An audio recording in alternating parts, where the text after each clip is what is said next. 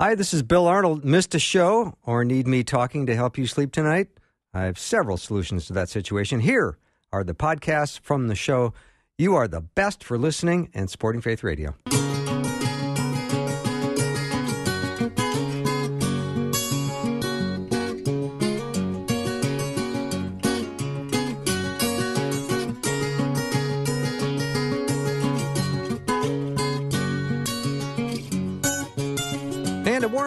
Welcome to Afternoons with me. I'm Bill Arnold. Thank you for joining me today. I hope you're feeling uh, confident in the Lord today and, and certain of His trustworthiness. That's who He is. And uh, I'm relying on Him for every minute of every day. That has never changed, but seems like lately it's been more than usual as we live in a time right now that is uh, probably unrecognizable to most of us because I certainly have never lived in anything like this. I saw a picture in the paper today of a snowstorm in Minneapolis, where I live, on this day in 1966, and it had shut down the city. And there was a lone man walking down the middle of the road in downtown Minneapolis, and everything was empty. And I thought, hmm, I'd take that any, any day, a little snowstorm versus what we're going through right now. But we've got a lot of uh, need to pray for uh, the health and well being of all of our loved ones and our country and our world. And we're not going to rest uh, because what a great privilege it is to go and petition to our Heavenly Father who sits on the throne and hears everything we say. And I've been thinking lately of just some fear verses and trust verses and you're probably not going to get tired of me telling you what they are because I love hearing them. I love Psalm 56 3. When I am afraid, I put my trust in you. Those are just nine words.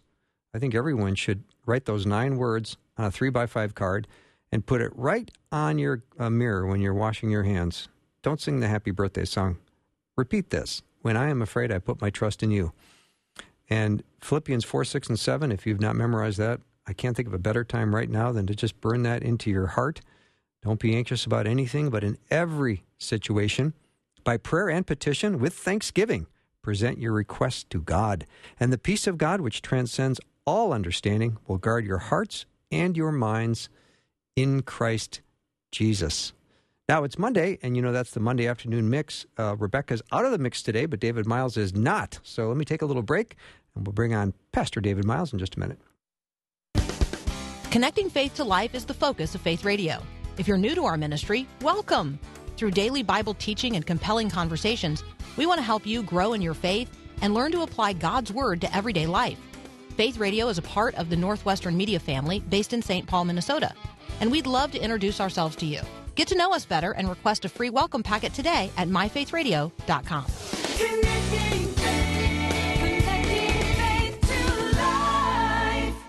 Meeting you at the intersection of faith and life every day. Anyone who tries to get Jesus to fulfill my agenda ends up abandoning Jesus. The only way to be a disciple of Jesus is that He is Lord and I become a follower of Him.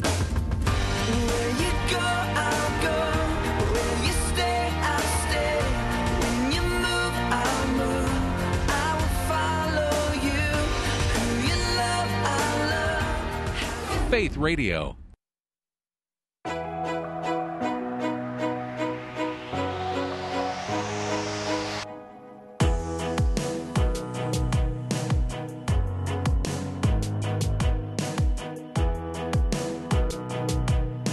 Right, it's time for the Monday afternoon mix, and usually the mix is David Myles and Rebecca Maxwell and me, uh, but Rebecca's out today, and she's uh, home taking care of the fam, and so it's uh, David and me today. David Myles is a professor, adjunct professor here at the University of Northwestern, and also a legacy pastor at uh, of Legacy Ministries at uh, New Hope Church in New Hope, Minnesota. David, welcome. Hi, Bill. Um, so, tell me what Legacy Ministries is again. That's kind of a, a. I just saw that on your website. It's like that's been updated. Um, actually, it's life groups and leader development. Okay. Yeah. So I stand corrected already. I'm eight minutes into the show. It's all good. We have a wonderful uh, gal, Joanne Lundberg, who does our grandparents ministry that Okay. focuses on legacy. Awesome. Yeah. Well, of course, we're living in a time that we have never really known before, David. And I'm, I've been thinking as I was uh, praying and getting ready and actually not watching the news today. Um, just trying to prepare my heart for uh, you know doing the show today, mm-hmm. and it seems like um, my appreciation for what I used to take for granted was instantly triggered. You know, so many things that you sort of take for granted that has been taken out of your routine. Um, you kind of reflect now on how significant everyday, ordinary life is. Yeah, Bill, you really do notice how uh, sometimes just a routine of life that we have, and so many things that are just kind of regular, commonplace things that we just do, sometimes without even thinking. And when the world comes to a massive shutdown or when life is interrupted, we, we realize how much uh, we are in routines. And, uh, and, and gratefully, we have a God who, who is routinely faithful and trustworthy and who is consistent. Um, and he's also the God of the storm and of the rains and of the earthquakes and of those times, things when life comes undone, that he's also there in the midst of that as well. Yeah, amen to that, David. I was thinking not so much about what I can't do, but what I can do. I mean, to me, that's always uh, works to my advantage when I try to think of what I can do. And I was just thinking of uh, how we would be the envy of every first century Christian having the entire revealed Word of God, which I can put in my lap right now and tonight when I'm home. Yeah, I think um, you know this this living in the moment, Bill. Um, it gives us an opportunity uh, to be grateful to God for His revealed word, word, word that He's given us in all 66 books of the Bible.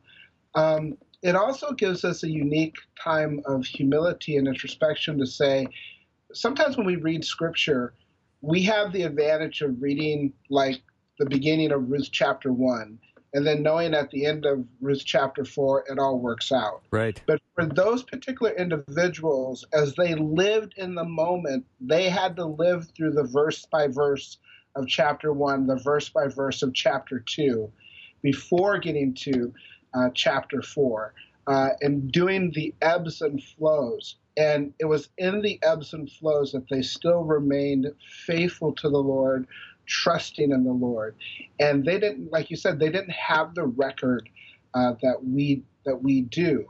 And so, um, again, resting in Christ, getting a long-term view of His faithfulness over not just years or decades or centuries, just like like long term faithfulness, and uh, that's really huge. I mean, I, I've been spending time in the book of Genesis now in Job as I'm reading through and transferring some notes from my Bible and just getting to see over these many, many years how God was faithful in famine and severe famine uh, and the like. So you're right, Bill. We have God's word to look to, and, and I really encourage people to do that right now. And David, what Scripture was was written for a time like this. I mean, every page, most most of every page has a suffering person writing to suffering people.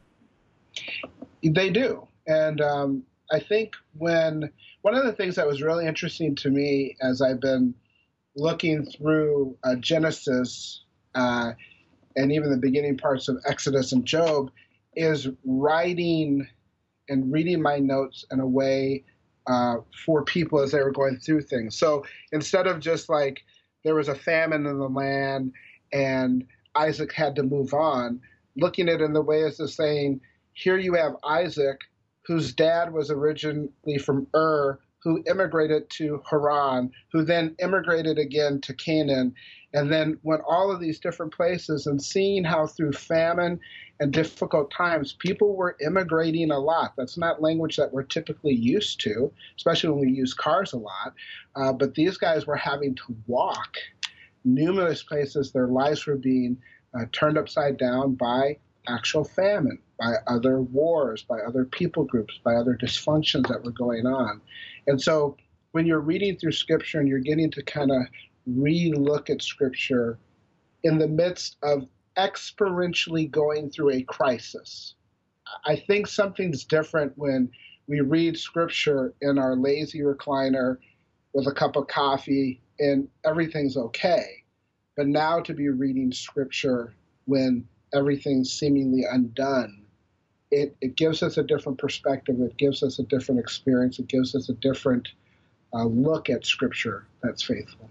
That's so true, David. We're certainly in a time that um, no one no one recognizes. I've, I've never I've never known this to be the case. Of course, uh, I've heard about outbreaks of uh, disease and and things like pandemics, but they've never obviously been to this scale. And I think God has our attention, and the world uh, has put with what the world's going through. I think we God has our attention unlike ever before. I think there's going to be more people around the globe um, questioning what they believe, coming to faith in Christ. I think there's going to be many people who are going to get right with God when they have everything sort of stripped away from them and they're home alone with their thoughts. I mean, we don't like being alone with our thoughts. That's why they put music in elevators because we just don't want to be alone with our thoughts.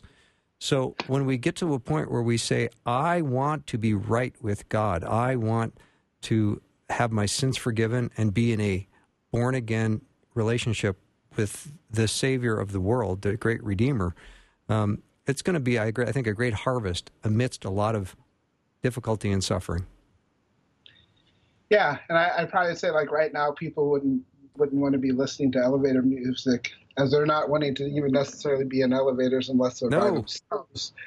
Um, but one of the things, you know, uh, we used to talk about this, um, you know, about how the D's in life tend to uh, draw people uh, to the Lord because they realize their life plan isn't necessarily working or just how lack of control they have. So things like death and disease, uh, divorce and depression, uh, debt and discouragement, various things like that have often had people stop and and look and say, you know, God, what else is there? I mean, like I've listened to the world's plan. I, have I've tried to chart my own path. Or some actually get there and they succeed. Uh, and like the um, the the uh, former New England Patriots quarterback uh, Tom Brady, who's now a Buccaneer, um, in a 60 Minutes interview that he did years ago after winning the Super Bowl, uh, he had asked, I think it was Morley Safer who was interviewing him, and he had woke up the next morning and he said to himself, "Is this it?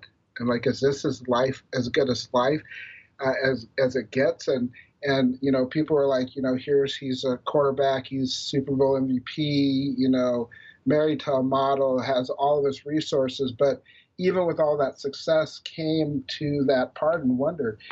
There must be more to life than that. So there's both the being successful and what the world or what we might consider success and coming and saying, no, that's not it, and actually coming to the depths of despair and loss um, and finding out that your creator really uh, is what you need because he created you to uh, know him and to be known by him and mm-hmm. to live purpose. Yeah. Pastor David Myles is my guest. We are going to take a little break, but we're going to be right back with lots more.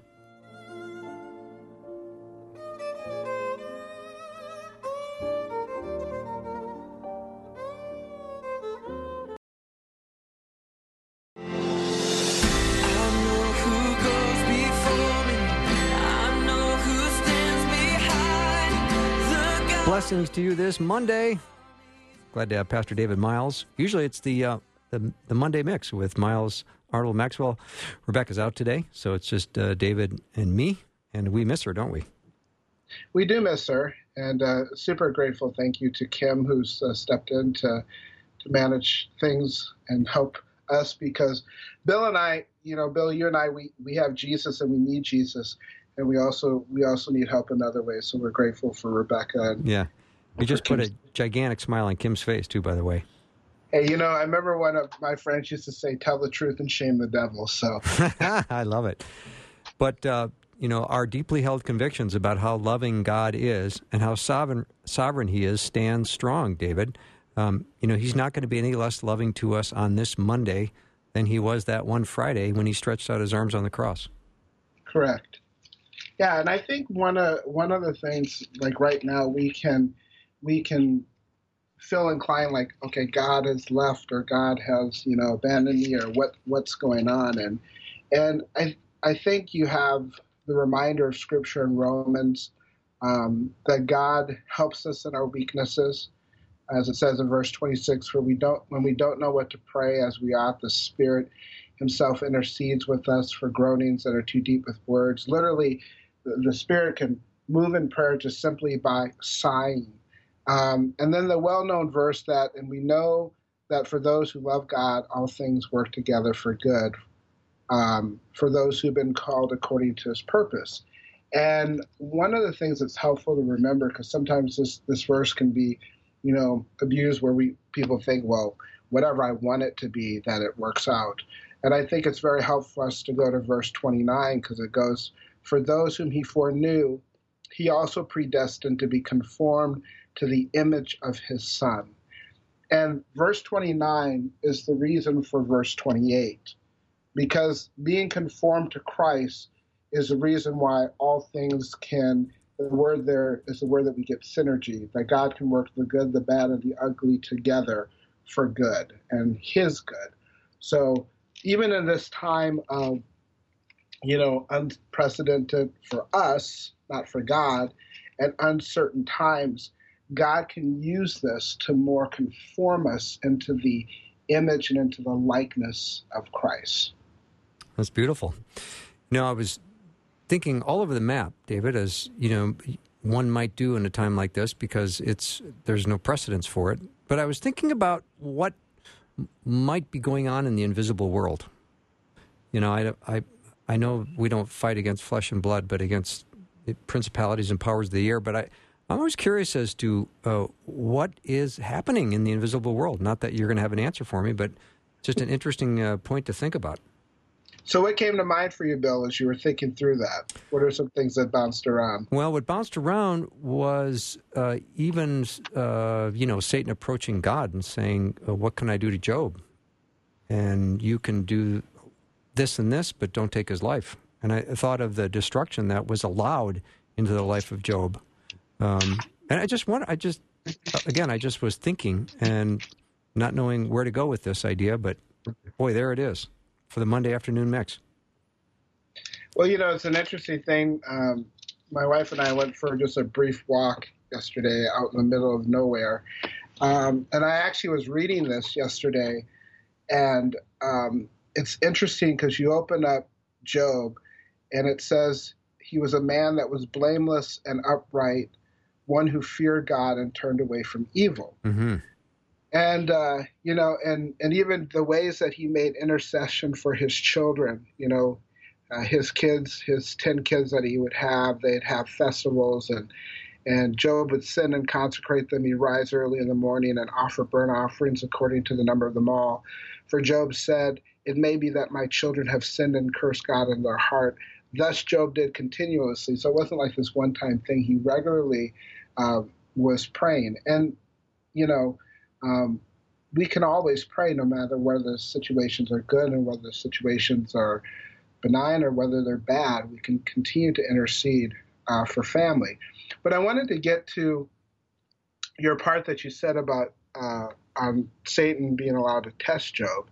And, uh, you know, um, the Lord said, Have you considered my servant? There's none like him on earth, a blameless and upright man who fears God and turns away from evil. And I wrote this note because in chapter 1, verses 1, it states this is who Job is. And then in verse uh, 8, God actually affirms what was said about Job and just how important it is. And I asked my wife, so what does God say about me? You know, and that's before getting to the issue that Satan said to the Lord, Does Job fear God for no reason? Have you not put a hedge around him and his house and all that he has on every side? You have blessed the works of his hand, and his possessions have increased in the land. But stretch out your hand and touch all that he has, and he will curse you to your face. And that was kind of in the invisible realm, that was Satan's card. He's like, Of course, Job wants to praise you because everything is going super, super well. Mm-hmm. But let something go bad, and Job's going to curse you. And, you know, um, the Lord said, Behold, all that he has is in your hand, only don't stretch your hand. And, and then you find in the very next verses, 15 through 19, that, you know, we've had the calamity of this uncertain time. but you see that Job's um, his his kids are eating, and a person shows up, a messenger comes to Job and says, "Here's this tragedy that's happened. You lost your your um, your animals, your your wealth, as a group of people called the Sabeans attack them, and I alone have escaped to tell you." Then verse 16 says, "While he was yet speaking, then came another." And saying, Fire fell from heaven and burned up the sheep and the servant and consumed them. Verse 17, while he was yet speaking, there came another, a different group formed three parties and raided camels and took down and struck your servants. And then verse 18, while he was yet speaking, there came another and said, Your sons and daughters were eating and drinking in their oldest brother's house. A great wind came across the wilderness, struck the four corners, and it fell upon the young people, and they are dead. And I alone have escaped you. I'm like, not just like, sometimes we talk about things coming in threes. Yeah. For Job here, it came in fours. And it says that then Job arose, tore his robe, shaved his head, and Bill, check this out, and fell on the ground and worshiped. Hmm. And he said, Naked I came from my mother's womb, and naked shall I return. The Lord gave, and the Lord has tek- taken away. Blessed be the name of the Lord. And verse 22 says, In all this, Job did not sin or charge God with wrong. He, he, he refused to curse God. And I love to say, Amen. Yes, I do that. Hmm. I, I'm in the camp that still, when it happens, my mind will say, "Okay, Lord, what are you exactly doing here?" You know, as First Peter says, you know, for us not to be surprised when trials and difficulties come. But the truth is, we we we are sometimes surprised by them. Yes, we are. Um, I appreciate that um, those thoughts on Job too, and of course, I always think of Habakkuk chapter three, in verse seventeen and eighteen. Though the fig tree does not bud and there are no grapes on the vines, though the olive crop fails and the fields produce no food, and there are no sheep in the pen and no cattle in the stalls, yet I will rejoice in the Lord. I will be joyful in God, my Savior. I know, I, David. I think this is a, a time of incredible opportunity for us to um, get know, on our knees in a way we've never done before. Yeah, it is a great time for us, and I think it's a great time even to get with our our neighbors and our friends and family. Um, and I I think one of the things, simply asking your neighbors like, "How are you doing?" Like, Mhm. you know, what's going on? And and I sat the other day with one of my neighbors at the fence, and and we were talking, and I just said, asked, I said, "How are you doing?" And uh, and they had shared, and they had shared just some some things going on with their work and and and they're trying to respond rightly uh, to a certain situation when others around them are saying, you know, no, we're going to do this, and it seems that they want to do it for economics, and this person's like, no, I, I want to do what's right, and they're they're literally feeling caught in this crosshair. Mm-hmm. I just listened, and after they got done, I said, "Do you mind if I just pray for you?" Boy, beautiful, David. We're gonna have to we're gonna have to leave it there. Unfortunately, we're a little out of time. But thank you so much. Um, it's a little bit easier when you're in studio. I can give you that eye look that says we gotta we gotta go. And, and when we have Rebecca here, Yeah, of course. All right, thank you, David. We'll take a little break. When we come back, uh, my co-host George Fraser, of Real Recovery, will be joining me coming up on our ninth anniversary. Be right back.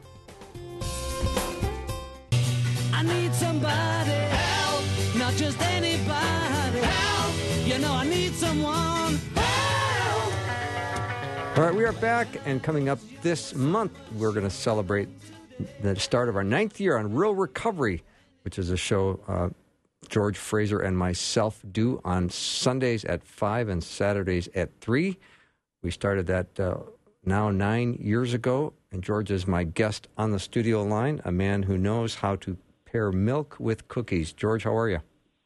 Absolutely, Bill. You know what? I've never gone in on Saturday. well, the show is it's a kind of a replay, so I probably should have Oh, told you that eight okay. years ago. Yeah, yeah.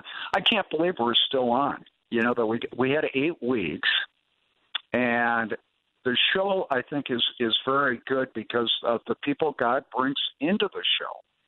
The stories are great. We've had uh, eight years, nine years now, go, going on nine years of stories of transformation of people who have been caught up in addiction, and they have, through the power of the Holy Spirit, uh, had their life transformed and changed with a new beginning. And the transformation, George, is so spectacular. I say there's nothing more powerful than seeing the resurrection power in someone who's been trapped in addiction. Absolutely. I never get tired, and I think it's because there's a part of me that doubts sometimes. You know what I mean? Uh, uh, a, a lot of things, and to see God say, "Nope, I'm here. I'm still here. I had this thing the whole way. Nobody could do what I did." And here's what I did. And usually, Bill, the person is working for God now in some way. Yeah, it's true. Whether it's working with other people in recovery or people with eating disorders. And it's God's story in us. I never get tired of hearing that because it helps my faith when I have those moments where I go, yeah, I'm on my own here today, you know, trying to do this. And it's like, nope, God's ha- God has us all the way. Mm-hmm. George, what have been some of the, the excuses you have heard from people who say they want to get on the other side of addiction, but they show up and they give you uh, one bad excuse after another as to why they struggle? Well, that's a really good question, Bill. I think uh, I could provide a lot of good excuses to keep going for people uh, if they're looking for that. Uh, if you lived with my wife, you drink. That's always a classic. Mm-hmm. Uh, a lot of stress. Yep. The one that I think uh, you know gets a lot of people is say, "Well, you know, I don't drink more than Bill does, or, or you know, Larry." Mm-hmm. We tend to hang around people that whose habits are like ours are. And I remember in my 20s, uh, you know this guy, Tom R. He he went into treatment and got sober. And I said to somebody, I don't know why he did that. He kind of overreacted. Doesn't use any more than we do. You know, because we all had problems, but we compare ourselves to others. I think deep down, people know what the truth is that they have a problem. But admitting that and doing something about it, that's a tall order. Yeah, and everybody has deep problems from past experiences. You know, if you were a kid that had a tough upbringing, there's probably some self medicating you did early on, and you discovered that sort of helped, uh, albeit temporarily. And I think the enemy will always go back to saying, um, instead of living an abundant life in Christ, like John 10:10 says, I'd rather keep you uh, uh, stuck in your little addiction, which is nothing uh, little. There's nothing little about it. Yeah, and it's progressive. Sin uh, shows tolerance. Uh, when we stop doing it, we have withdrawal, and there's progression. You have to do more and more. And usually the consequences are progressive too. You go to where, well, let's just say, I know a guy who got kicked out of high school, and then you wind up in jail. Mm-hmm. Uh, things like that. And in our stories, when we hear that, most of the time I'm thinking, this isn't going to turn out good. It's not going to turn out well. And then God comes in and changes everything. You know, the, the Bible talks about uh, nothing is impossible for God. And I think we live our lives not not acting on that. I know I, I don't always act on that, and I get to hear every week. We've had some great guests, and it's been a lot of fun. So I thank you for arranging it. Well, it's been a God um, ordained opportunity, and I and I do think that the stories have been so encouraging for people. I know a lot of people who are in recovery kind of treat real recovery like a uh, meeting. Like this is part of my recovery plan. I, I listen to real recovery because I always hear stories of inspiration of what God's doing in someone's life. And like you say, it's uh, one day at a time. Maybe that's exactly what that person needed to hear that day, just to get through it. You know, I hope the coronavirus doesn't get worse, but if it does, Bill, we might be a national show because all these people that can't go out of their house, they should be tuning in at five on Sunday. I couldn't agree more, uh, George. I love yeah. that, I love that uh, you're looking for some positive thing right now. Well, I'm, yeah, yeah. Gosh, but you know what? It, uh, in all seriousness, I was talking to my wife last night about it because you know I'm over sixty and I've had cancer and I have uh, asthma. You know, other than that, I'm looking good on this deal. And I, I, I was watching a guy talk about it, and I got concerned for the first time. You know what I mean? Like I'll do precautions, but I'm not really worried about it. And I realized there's nothing I can do on this deal. Uh, but God has it. Yeah. And for, And for our listeners, you know, know, I was- when you say you had cancer, you had uh, stage four lung cancer. So that's where the virus would attack. So that's um, a big deal.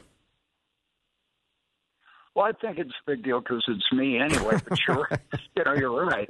And um, but I, it, one of the gifts that I've gotten uh, from God, and there's there's many, um, almost all through my failures actually, the addiction, getting sober, uh, the cancer, and is you really rely on God because all your false hopes, thoughts, and ideas are gone they don't they don't hold up. And when you have something like that, God shows up, and it's very clear that He, he has it. And so last night I was thinking with the coronavirus, God has this. You know, I'm not going to be uh, adventurous and go running around not taking precautions, but uh, I, th- I hope people realize at the end of the day that this is another one where God's saying, "I got this." Mm-hmm. George, do you I think got this. do you think there's ever been a, a time in, in our world where we have had more opportunities to be more addicted to more things? Honestly, I mean, people can say I don't do drugs or alcohol, but if you check your phone 800 times a day, uh, you might have a problem. Yeah, and I'm glad you brought that up because I don't check it 800 times a day. Mm-hmm. Probably in the low fours. I, I, you know, I tell people, uh, you know, that are concerned about a loved one or something with an addictive problem. Uh, you know, they'll say, "Well, I don't know anything about addiction." I go, "How about your phone? Are you thinking about it now?" Right. I think most people can learn about addiction by how they are with their phone. Uh, we've all seen people, and I've done it. Bill, I know you've done it. You go somewhere and you go, okay, where's my phone? Did Right. I lose my phone? Um, I think there's the phones, there's the TVs, there's just all sorts of stimulus out there to keep us occupied. It, and it can be very destructive because do, do I read the Bible more than I watch hockey? No, I don't. Now, in, in, in defense, the Stanley Cup playoffs are coming up, but I think you get my point. Right. You know, it's like I sometimes think, Bill, uh, I get God out of the way early in the day by doing my quiet time first, and then I can get on to uh, my stuff. And that's one of the things that I like about checking in with uh, our radio station is that brings me back when I'm in the car and uh, you know little things like that. But I think there's a real battle for our minds and our souls, Oh, and most people aren't aware of that. Yeah, it's so true. When you think of the amount of even sleep medication people are needing nowadays, uh, one click shopping, there's so many things that you can find that you get a little adrenaline rush from. Not the sleep medication, but shopping, uh, checking your phone, all of that stuff. I, I think it's something that you have to replace uh, with spiritual disciplines where you say, I'm, I'm literally going to sit down with my Bible that have pages that turn and a notebook and a pen, and I'm going to study, take notes, and write things down. And if you, could, if you can't do that for an hour because you're too distracted thinking, I should at least check my phone, I think you've got an addiction issue. Yeah, the silence was just a coincidence. I wasn't thinking about whether I had one or not. So, yeah, yeah. No, and, and I think, you know, the other thing is that we talk about real recovery, and of course, it's real people with real problems, and we have a real God that that loves us and is interested in helping us and and saving us.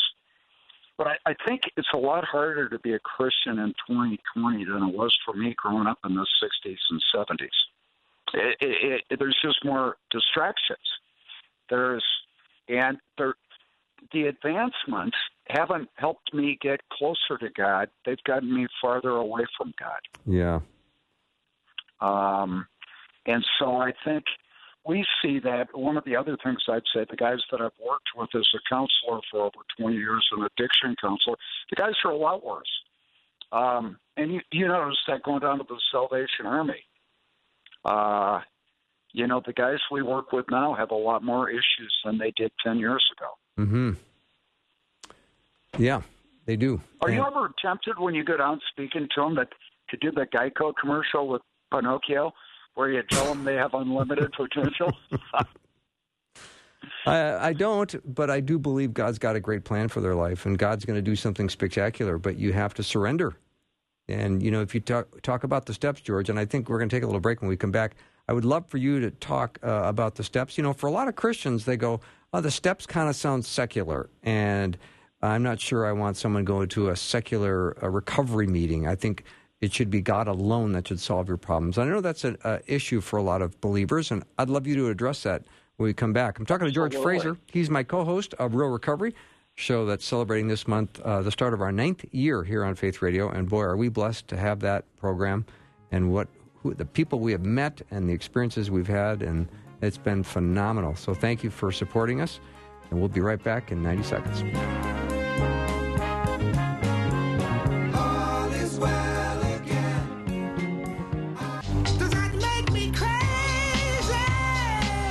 Welcome back to the show. George P. Fraser is my guest, co-host of Real Recovery, and now coming up uh, this month on our ninth start of our ninth year, which has been phenomenal.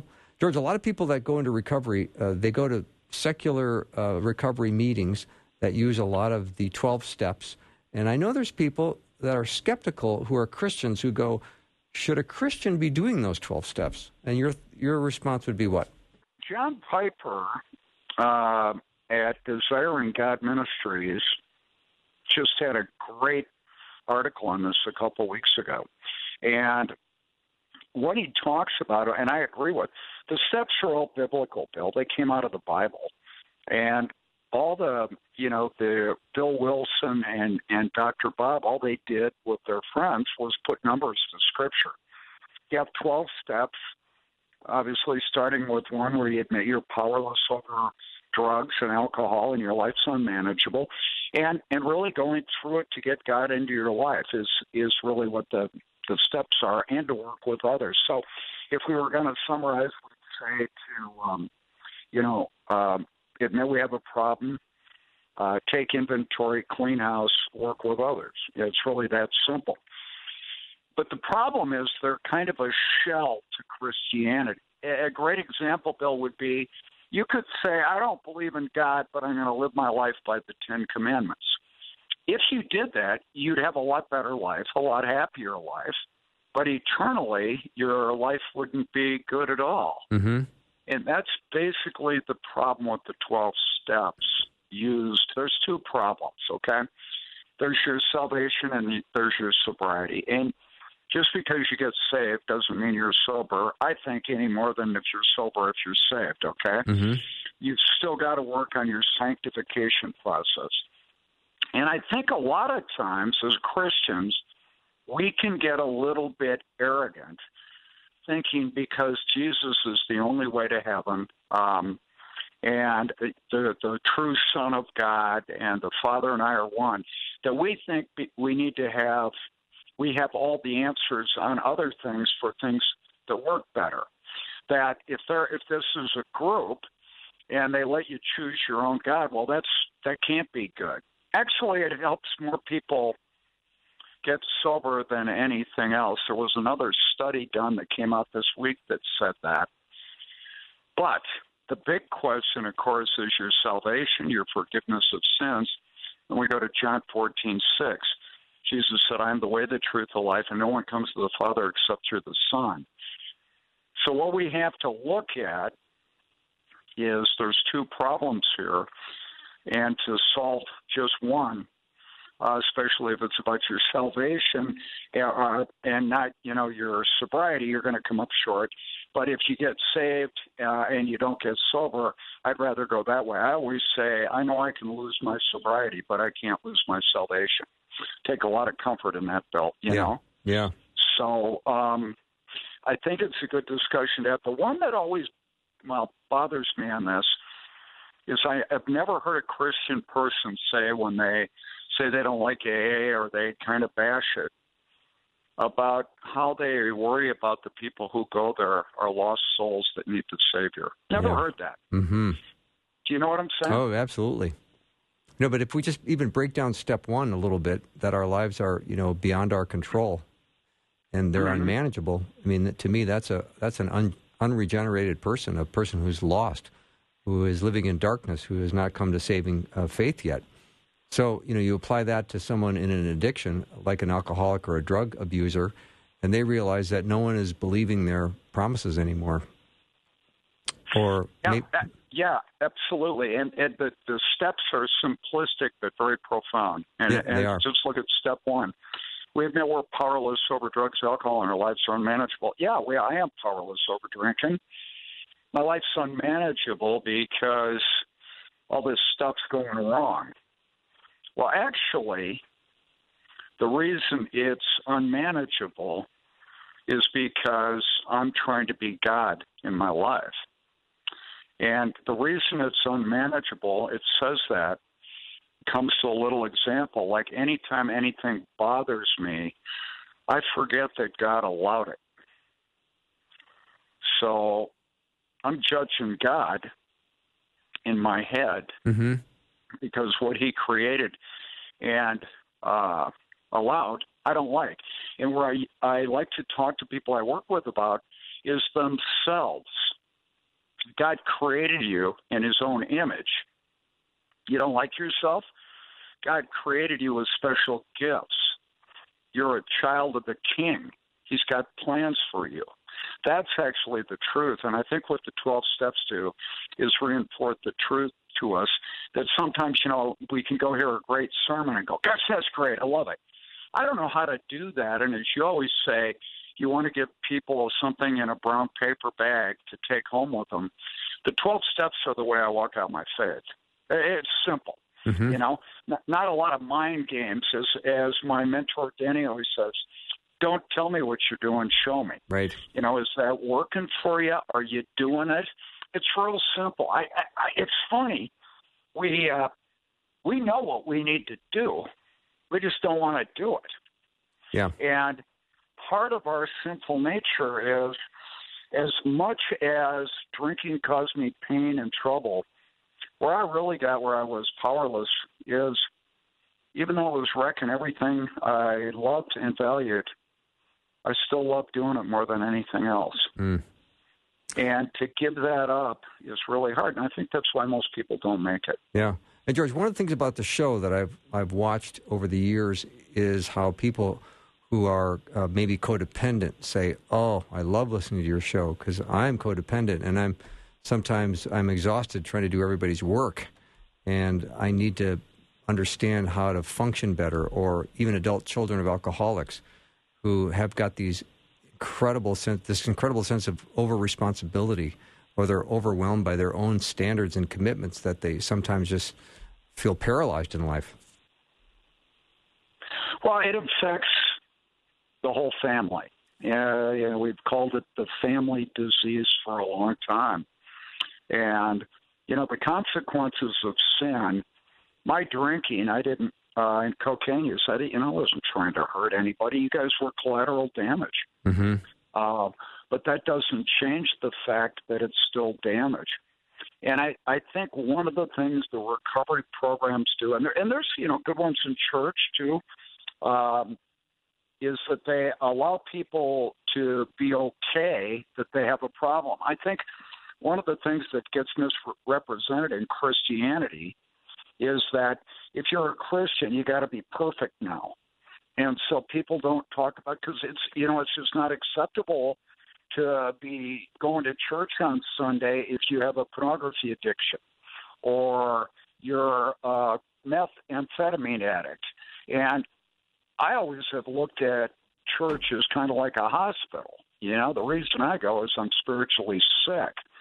Um, but I think the recovery rooms get that a lot more. And I, think for me, when I need to be around a recovery people, Bill, because I'll start playing the church part. You know, I start speaking in Christianese. How you doing? Oh, I'm blessed.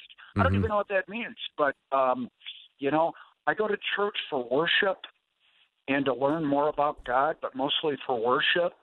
and I go to accountability groups to work on my stuff and a Bible study to learn more about God. And I think you need all of that to do it. Yeah. Well, I want to encourage listeners who might be hearing, um, who maybe haven't heard Real Recovery, to head over there and check it out. There's plenty of podcasts available. But when I think of the addiction cycle, and every time we start with a new guest on the program, George, we hear about early pain. And that's a common denominator with everyone that ends up in addiction because they reach out for some addictive agent, whether it's uh, sex or alcohol or drugs, or they're in a horribly dependent relationship with a person, um, and they use that to kind of temporarily medicate their pain. But there's always these negative uh, consequences. And then there's shame and guilt, and then uh, they start the cycle all over again. So we want to say if you uh, have pain, and I bet you do, take it to the Lord. Let God uh, help you with your, your pain and start there. Because if you're in a cycle of addiction, uh, let's go to the root and, and get it taken care of and let God heal whatever pain you have. I like that. Yeah, I think, Bill, uh, you know, the big picture, and, and we we need to train our minds always to think eternally. I know I do. Is that God allows our addictions to happen. If He's sovereign, He allows it, and He is sovereign. And why? Well, I think uh, for me, uh, He would rather have seen me become an addict and get saved, and that was uh, than not get saved, and that's how He did it. Mm-hmm. You know, and and um, you know, I think we've got to look at, at eternity. I think we have to stamp that on, on our eyeballs and look at life uh, through an eternal lens rather than the here and now. I know a lot of people that that use because of painful things. Also, Billy, people use for pleasure. I know I did, mm-hmm. uh, and that pleasure is certain, you know soon turned to pain. Uh, and it's bigger than you are. And one of the things that you look at is you realize you're not that powerful. You're not omnipotent, and um, it drives you to your knees, and that's where you meet God. Yeah. And so, uh, if you make it, uh, it's great. But we've lost a lot of people over the years, Bill. We have. I can think of upwards of 20 that had a period of sobriety and then they went back and used. And because they had that period of sobriety, they overdid it, whether it was intentional or accidental, and it took their life. I like that term. I haven't heard that for a long time. Uh, my dad used to use that with me. Overdid it. Uh, we overdo life, addicts and alcoholics. You know, our off button's broken. Right. And uh, we don't know when to say when because that word doesn't exist. And uh, it's deadly. And if you have the affliction, you're, you're either going to get better or you're going to wind up dying. Yeah. And uh, it's pretty sad to watch because it always seems needless to me. Yeah, I don't know if I share this very often, but you know, you're you're uh, kind of on the outside looking in, and I'm on the inside. You're on the inside looking out. I'm on the outside looking in because I I've never done drugs or alcohol, so I'm I don't have those experiences in the recovery rooms, and so I need your leadership on this show, or else we don't have a show. Oh, thank you for that. Yeah, I'm glad I could go out and you know roll around in the mud for a long time and can't come back. But you're right, and I and I think one of the things that our friendship brings to the show is you don't need to do all the stuff that some of us did to be a Christian, and you're an example of that.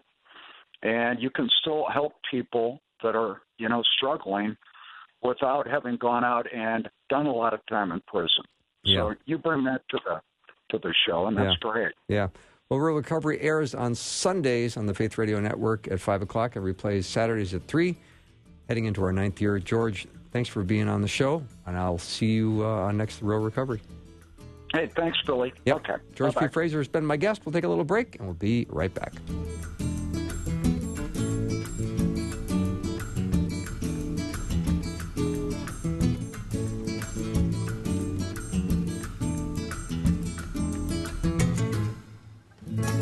Thanks for listening. Programming like this is made available through your support. Information available at myfaithradio.com.